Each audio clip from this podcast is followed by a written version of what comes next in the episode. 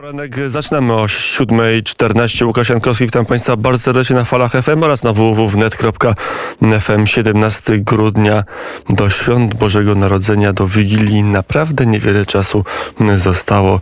Wczoraj chciałem domówić jeszcze pierogów, bo nie wszystkie zdążę ulepić z żoną i w Warszawie to już było niemalże niemożliwe, więc jeżeli ktoś się nie zamówił, to może mieć kłopot ostatnia prosta.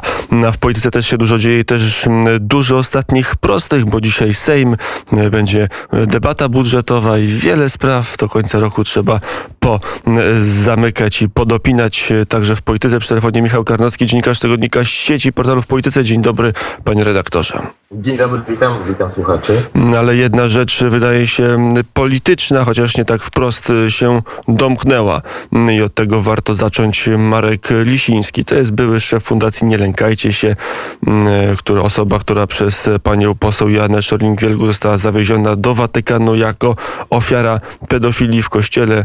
Wyrok, teraz mamy uzasadnienie, wczorajśmy je poznali, wyrok z listopada, żadnego molestowania nie było.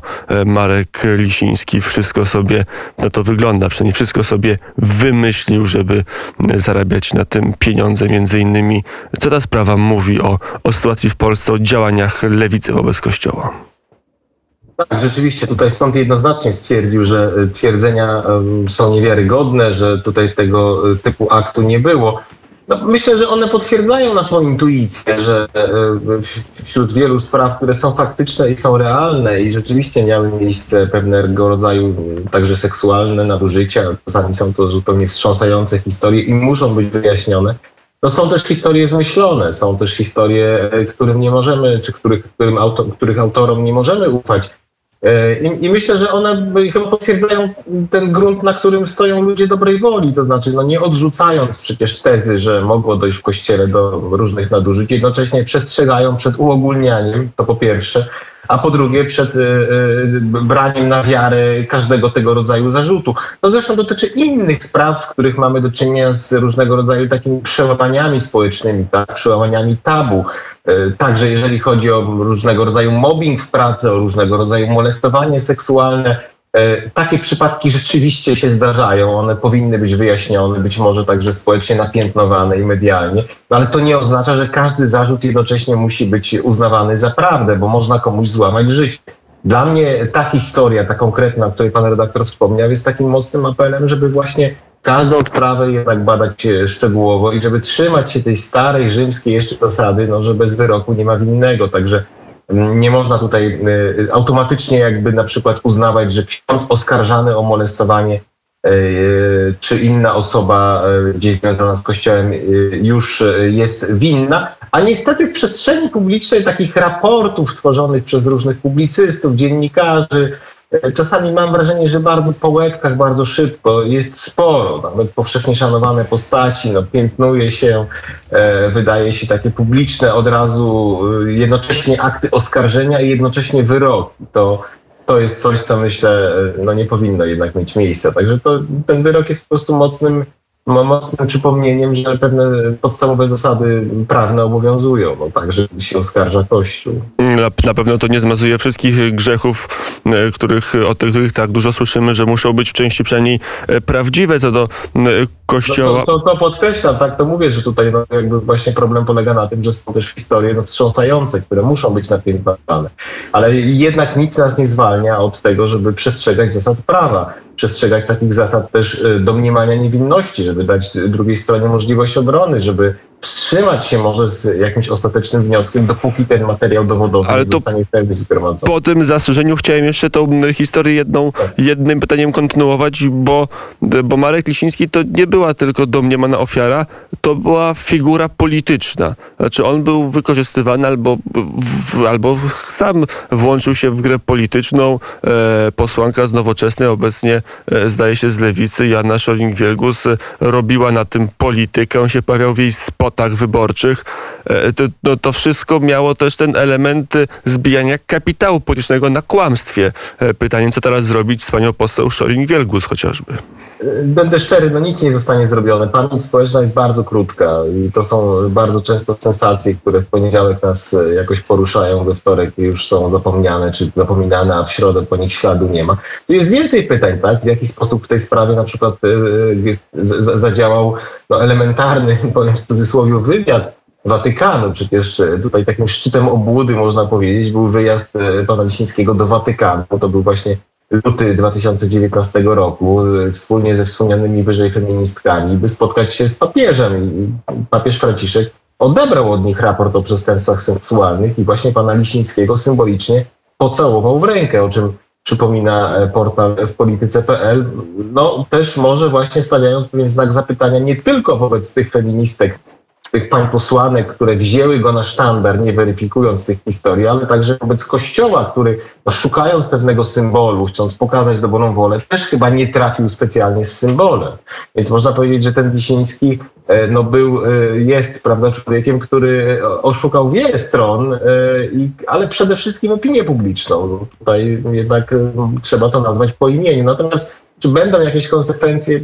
Przykro mi, nie będzie żadnych konsekwencji, dlatego że w tej walce politycznej, zwłaszcza wobec Kościoła, no wolno absolutnie wszystko. Tak? I, i, I tutaj można użyć dowolnego kłamstwa, dowolnej manipulacji. My wielokrotnie pisaliśmy też na łamach sieci chociażby o y, księżach niesłusznie oskarżanych.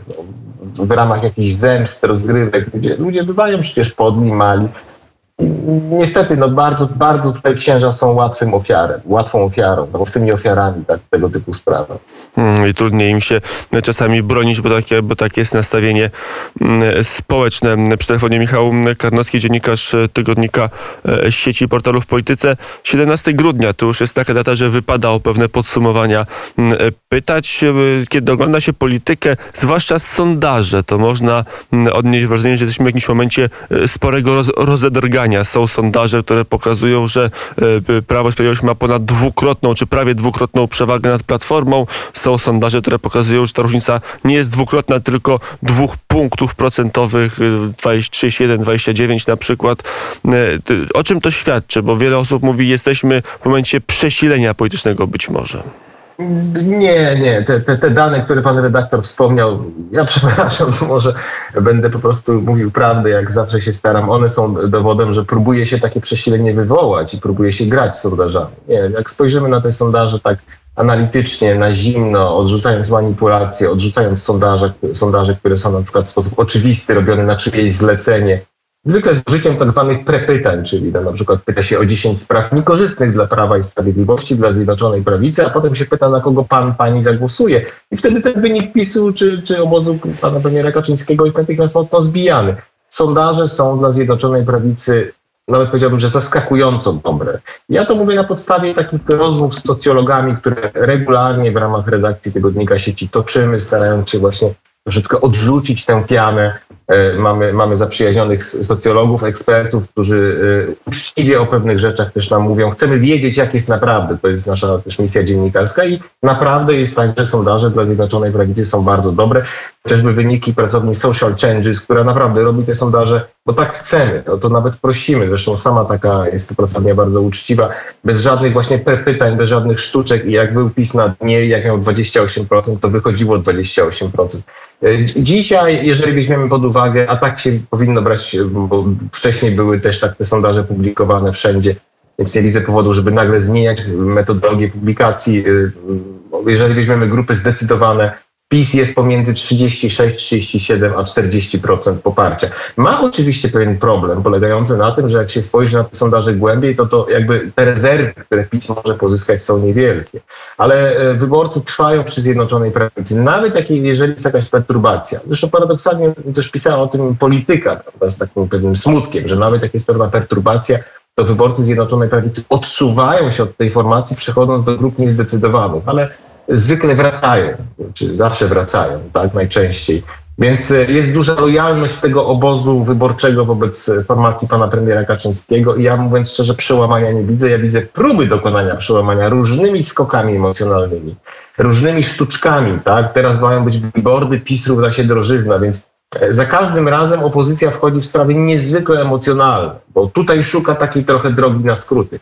Ale mm, ni- ni- nic się w ciągu tego roku, który przynosił rzeczywiście wiele napięć, przyniósł wiele napięć, przeciążeń, takich skoków emocjonalnych, ale finalnie się nic nie domknęło, nic się nie dokonało. Mm, Wszystko jest cały czas e, otwarte i walka mm, o rok e, 2023, e, jak rozumiem, cały czas jest dalece nierozstrzygnięta. Tak uważam, że to rzeczywiście będzie taka bitwa do końca, bitwa, w której mo- może zdecydować ostatni tydzień kampanii, ostatnie kilkanaście dni, w której wy- zwycięstwo lub przegrana może zależeć od kilku procent, od tego, czy ktoś się wywróci o próg wyborczy, jak zadziała system Donta w związku z tym, czy opozycja pójdzie w takim bloku, czy w innym bloku, jakie będą tematy. Więc rzeczywiście taka polityka w, pełnej krasie będzie tutaj z nami w tej kampanii obecna. Ona nie będzie rozstrzygnięta, ta kampania wyborcza wcześniej, tak mi się dzisiaj wydaje. E, zwłaszcza, że przecież mamy tyle czynników e, zewnętrznych, tak? No chociażby ta inflacja, która naprawdę przychodzi ze świata i z szalonej polityki klimatycznej. E, pandemia, która też męczy niezwykle społeczeństwa. Tutaj rządy są w pewnym rozpięciu, tak? To znaczy pomiędzy, zwłaszcza w Polsce ten rząd jest w rozpięciu pomiędzy taką chęcią e, no, zapewnienia obywatelom możliwości normalnego życia, a szukaniem środków, które jakoś zdławią tę pandemię. I znowu opozycja próbuje tutaj uzyskać, postawiłbym taką tezę, podwójną rentę. No, Opozycja chce być beneficjentem niezadowolenia tych, którzy uważają, że trzeba ostrzej walczyć z pandemią, bardziej ograniczyć prawa obywatelskie, a jednocześnie chce zyskać niezadowolenie tych, którzy y, uważają, że te ograniczenia są czymś skandalicznym. I Donald Tusk nawet tak zasugerował w jednym z wywiadów, że on y, właśnie tak trochę widzi swoją rolę. To znaczy będą próbowali naciskać rząd, żeby y, radykalnie pewne rzeczy zrobił, ale zbierać owoce z, z obu stron tego sporu. Mm, Powiedział Michał Karnowski, dziennikarz tygodnika sieci portalu w Polityce. Dziękuję bardzo za rozmowę.